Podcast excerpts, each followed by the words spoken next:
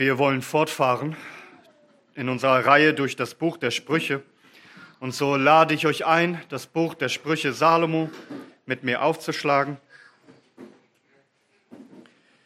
Wir lesen Sprüche 2, die Verse 9 und 10.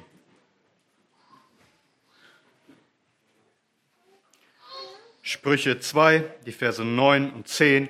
Und hier heißt es in Gottes heiligem Wort. Dann wirst du Gerechtigkeit verstehen und Recht und Gradheit jede Bahn des Guten. Denn Weisheit wird in dein Herz kommen und Erkenntnis wird deiner Seele lieblich sein. Amen. Amen. Lasst uns beten. O Vater im Himmel, du Gott aller Weisheit und aller Erkenntnis, lehre uns doch durch dein unfehlbares Wort, deinen Willen zu erkennen, dass wir nicht allein Hörer deines Wortes sind, sondern auch Täter. Dazu schenk uns deine Gnade, dein Erbarm. Wir erbitten es in Jesu Namen. Amen. Amen. Nehmt gerne Platz.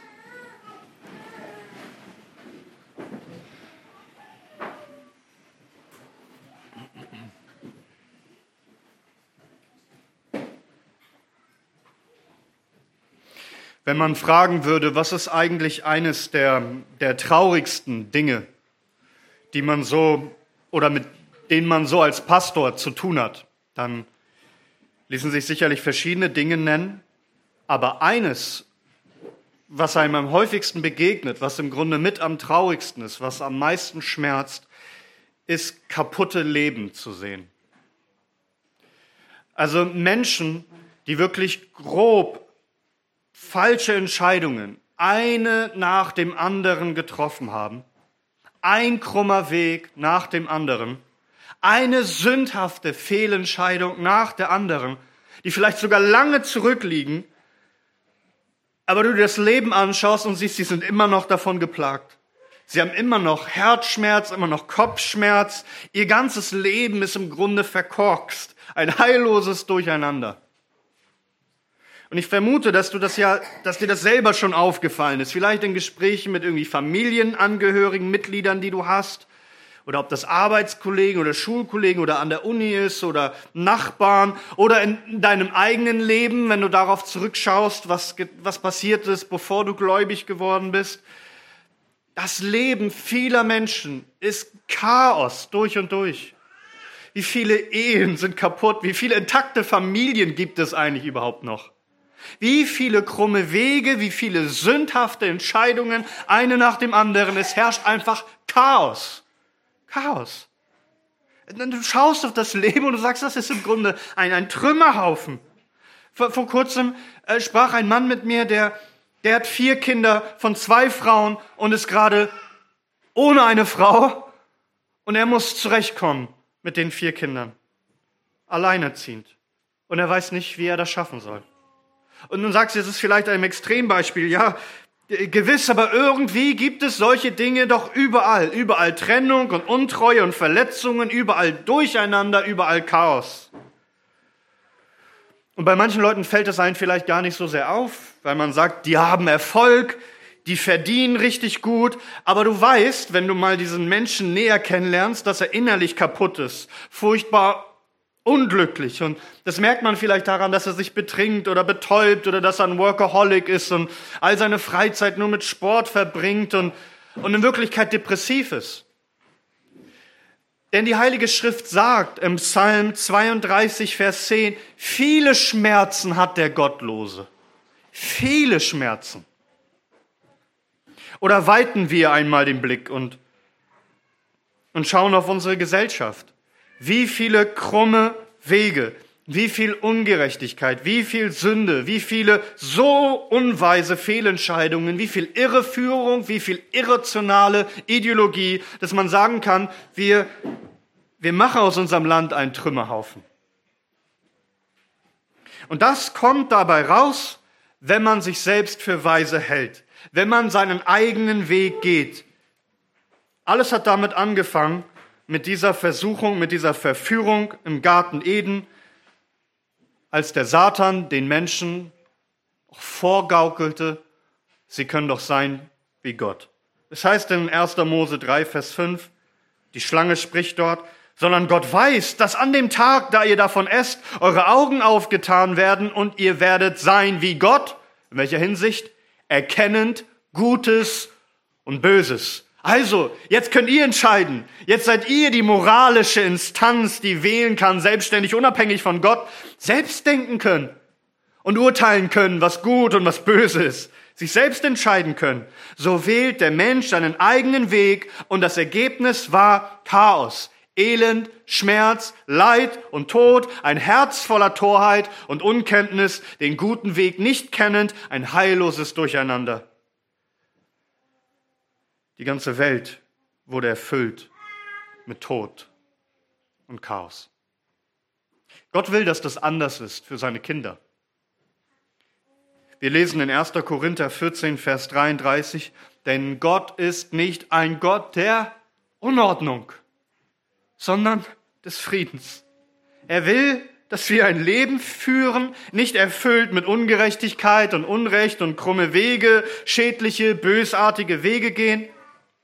Es soll nicht Torheit und Unkenntnis herrschen in unserem Leben. Wir sollen nicht die Torheit lieben. Was sollen wir erleben? Vers 9 und 10. Dann wirst du Gerechtigkeit verstehen und Recht und Gradheit und jede gute Bahn. Jede Bahn des Guten. Denn Weisheit wird in dein Herz kommen und Erkenntnis wird deiner Seele lieblich sein. Das ist, was wir erleben sollen. Und das kann Gott uns schenken. Denkt daran, das ist ein Erziehungsbuch, das ist geschrieben für junge Menschen, dass sie begreifen, welchen Weg sie gehen sollen. Und Gott kann uns das schenken. Lesen wir nochmal ab Vers 6 in diesem Kapitel. Denn der Herr gibt Weisheit. Aus seinem Mund kommen Erkenntnis und Verständnis. Er bewahrt, das heißt, er hat aufbewahrt klugen Rat für die Aufrichtigen. Er ist ein Schild denen, die in Lauterkeit wandeln, indem er die Pfade des Rechts behütet und den Weg seiner Frommen bewahrt. Dann wirst du Gerechtigkeit verstehen und Recht und Gradheit jede Bahn des Guten, denn Weisheit wird in dein Herz kommen und Erkenntnis wird deiner Seele lieblich sein. Also der Herr schenkt Weisheit aus seinem Mund, wenn er dein Schutzherr ist durch sein Wort, dass er deine Wege bewahrt und behütet, weil du ihn kennst, weil du ihn fürchtest, er wird dir beistehen, er wird dein Leben führen. Und dieses Leben soll ganz anders aussehen als das Leben der Menschen dieser Welt. Der Apostel Paulus spricht davon in Philippa Kapitel 2, Vers 15. Er sagt, dass jedoch untadelig und lauter sein sollt, unbescholtene Kinder Gottes, inmitten eines verdrehten und verkehrten Geschlechts, unter dem in ihr scheint wie Lichter in der Welt. Das ist, was der Herr vorgesehen hat für unser Leben. Dass wir nicht verdreht und verkehrt sind, sondern dass wir leuchten in dieser Finsternis, Orientierung bieten und zeigen, was es bedeutet, als lautere, unbescholtene Kinder zu leben. Das ist, was der Herr für uns vorgesehen hat. Und das ist, was der Herr dir schenken kann. Er kann dein Leben verändern. Dass es ganz anders ist als das Leben dieser Welt. Und vielleicht bist du schon älter, vielleicht wenn du zurückblickst, sagst du, da ist so viel schiefgelaufen, ich habe so viel zerstört und so viel verbockt. Aber der Herr ist ein gnädiger und barmherziger Gott. Er vermag dich zu lehren, dass aus diesem Chaos deiner Vergangenheit Ordnung kommen kann für die Zukunft. Ein Leben in Frieden und nicht der Unordnung. Darum auch an euch, liebe Kinder, ihr sollt doch verstehen, was es bedeutet, ein Leben zu führen, wo ihr, wie man sagt, euer Leben nicht gegen die Wand fährt.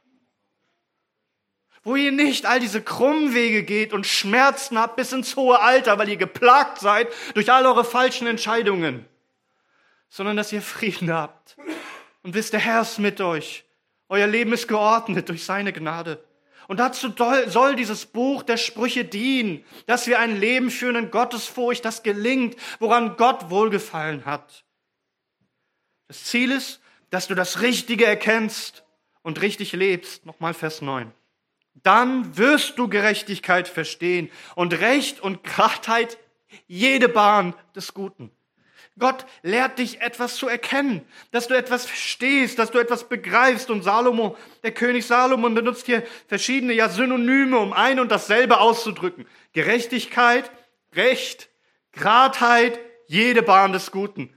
Mit anderen Worten, Gott, er erleuchtet dich, er, er lehrt dich, etwas zu verstehen. Nämlich was denn?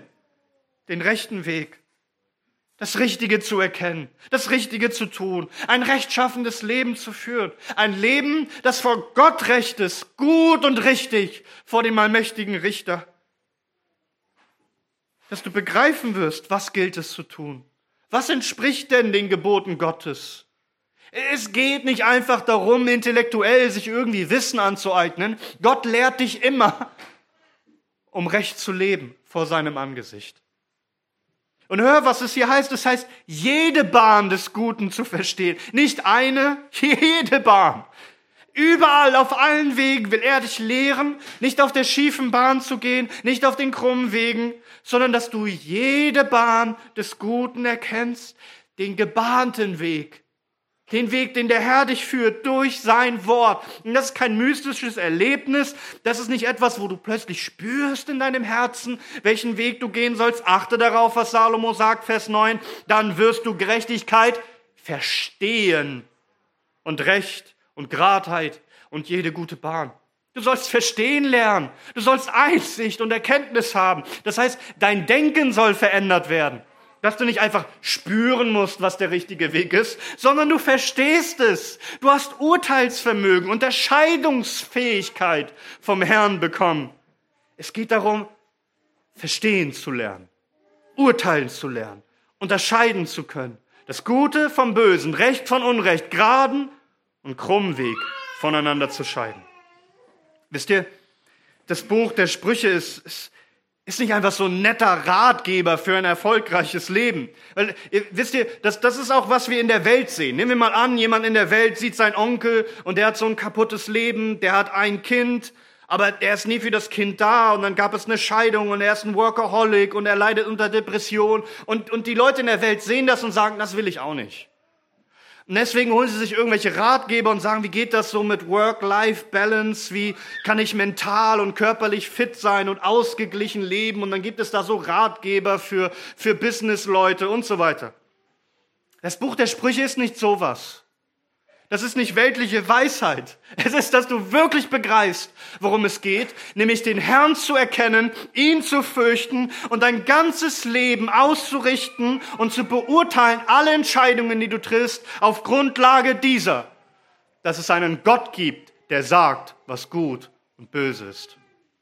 Der dir die Weisheit geben will, recht zu leben vor seinem Angesicht, die Bahnen zu gehen, die er dich führt. Und er gibt Weisheit aus seinem Mund. Jede gute Bahn zu erkennen. Oder man könnte auch sagen, er lehrt dich, in Gerechtigkeit zu leben für jedes gute Werk, für jedes. So lesen wir das in 2. Timotheus Kapitel 3, ab Vers 16. Ihr kennt diese Verse, weil da wird gesagt, was Gottes Wort ist, wozu es uns gegeben ist. Da heißt es, alle Schrift ist von Gott eingegeben, wörtlich ausgehaucht von ihm. Alle Schrift. Wozu? Es ist nützlich zur Lehre, zur Überführung, zur Zurechtweisung, und zwar zur Unterweisung in der Gerechtigkeit, also dass man ein gerechtes Leben führt, damit der Mensch Gottes vollkommen sei, in jedem guten Werk, völlig geschickt, völlig ausgerichtet. Wir brauchen Gottes Weisheit, sein Wort, um lernen, ein Leben zu führen gemäß seiner Gerechtigkeit. Ja, zur Gerechtigkeit durch den Glauben an Christus. Aber Christus ist nicht nur gestorben für unsere Sünden, damit wir dann weiterleben, wie wir es vorher getan haben. Er ist für uns gestorben, damit wir hinfort gerecht leben, zu seiner Ehre, aus seiner Kraft. Ich möchte uns noch drei andere Stellen vorlesen. In Philippa Kapitel 1, Verse 9 bis 11. Da heißt es, Paulus sagt, um dieses bete ich, dass eure Liebe noch mehr und mehr überströme, wie?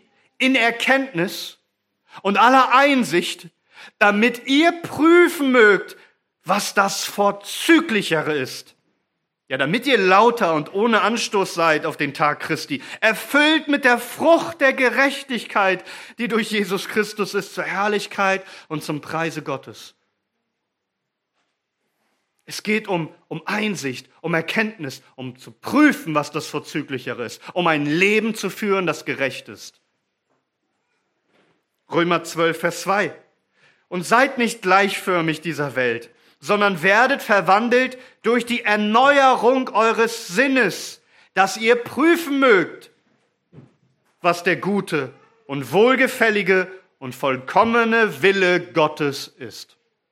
Und noch eine Stelle, Hebräer 5, ab Vers 11.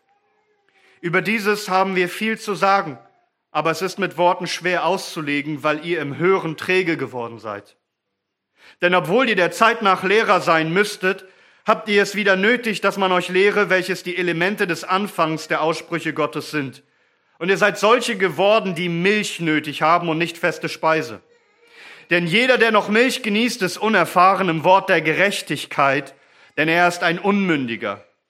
Die feste Speise aber ist für Erwachsene, die infolge der Gewöhnung geübte Sinne haben zur Unterscheidung des Guten sowohl auch des Bösen. Darum geht es. Gott will, dass du verstehst. Gott will, dass du begreifst, dass du reif wirst im Glauben.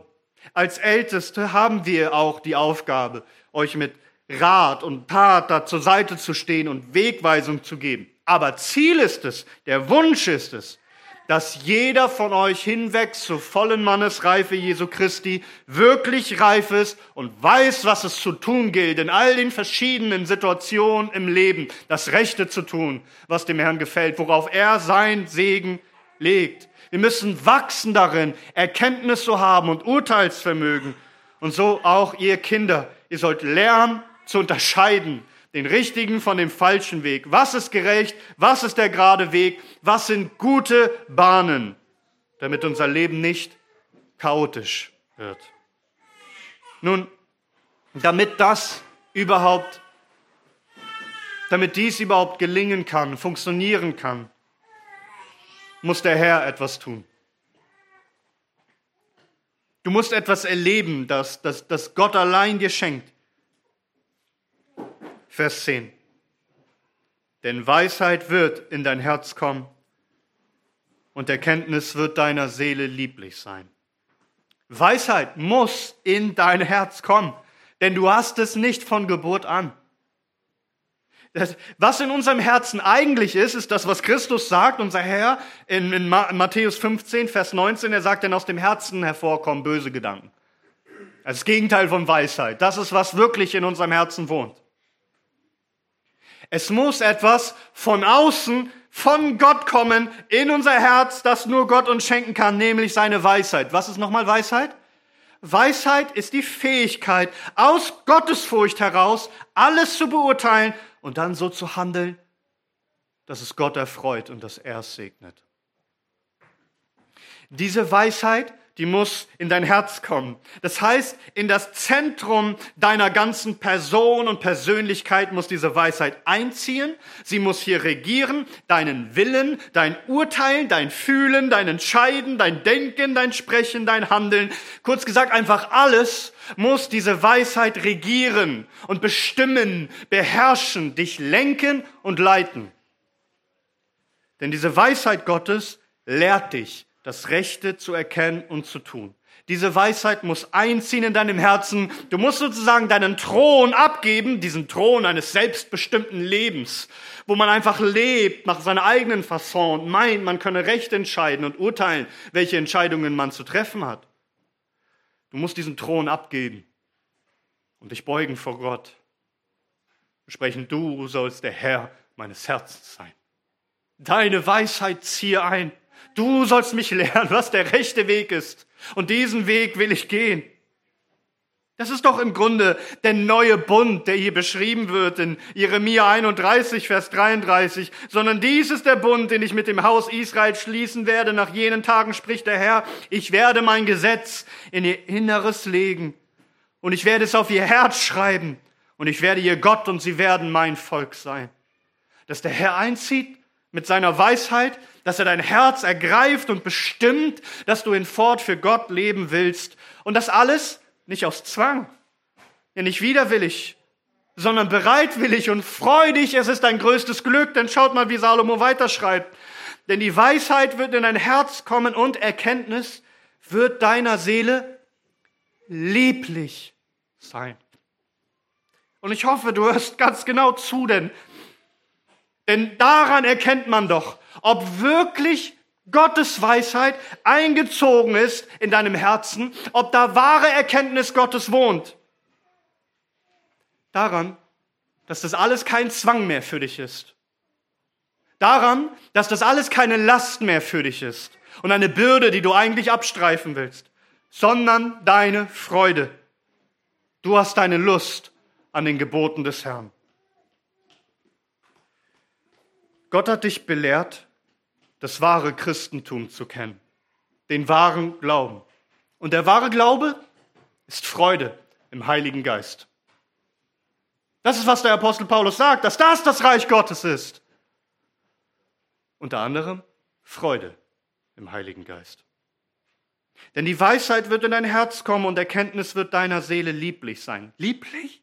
Das ist das Wort, das man, das man benutzt oder das benutzt wird in Hohelied, Kapitel 7, Vers 7, um, um die, die Schönheit seiner Geliebten auszudrücken. Also, meine Geliebte ist mir, ist mir lieblich.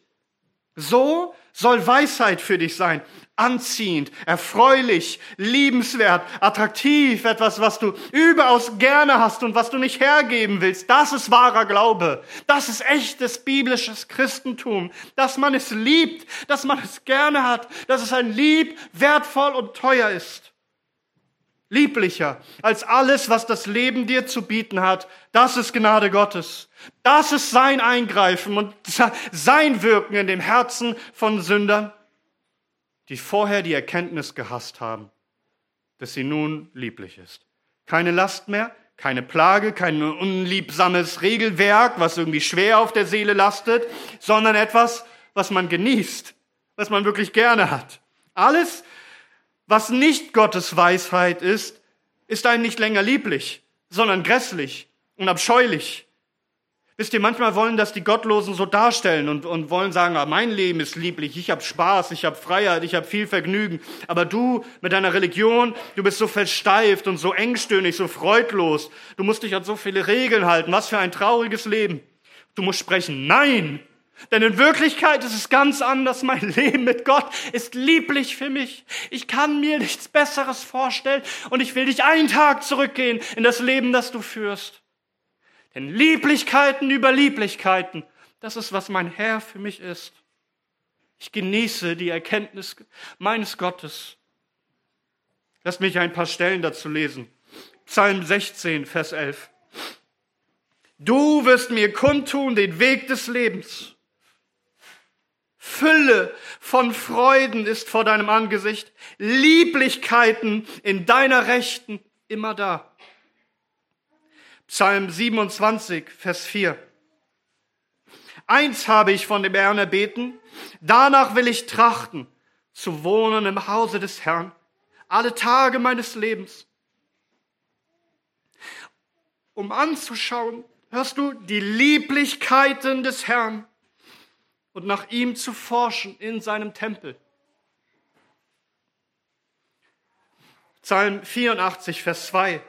Wie lieblich sind deine Wohnungen, Herr der Herrscher. Psalm 135, Vers 3.